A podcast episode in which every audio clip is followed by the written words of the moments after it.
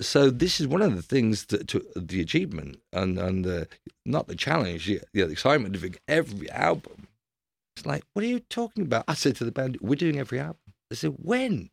How? I said, you're just going to do it, and we did it.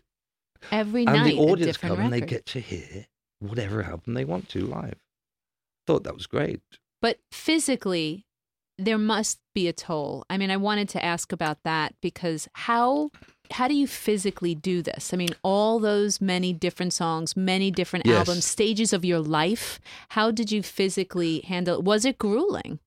In a way, it was, but there's a point where you you go past the pain barrier, don't you? I mean, we'd already passed that pain barrier doing all those Ruby shows worldwide. We landed, but this was another quantum shift into my own work, which was thrilling because it was kind of wow, this sounds great, you know.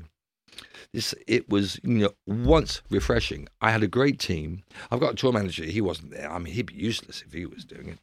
But it did get tiring. I mean, you did. And to be honest, did you notice? Did you read anything on the last af- after the resident? Oh, there was one residency show that I had to had to postpone and have off.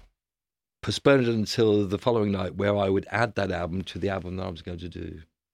Anyway, that was what happened. I just like, like I woke up and I thought, I could have um, been promoted. I said, Fred, I just, I, I have to have a break, you know. But is Yeah. this one? But that's exactly what happened. yeah, but what You I'm know, ju- thinking. just a psychological, but I just have to stop. I'm just wait, wait a minute. I'm just tired. You know.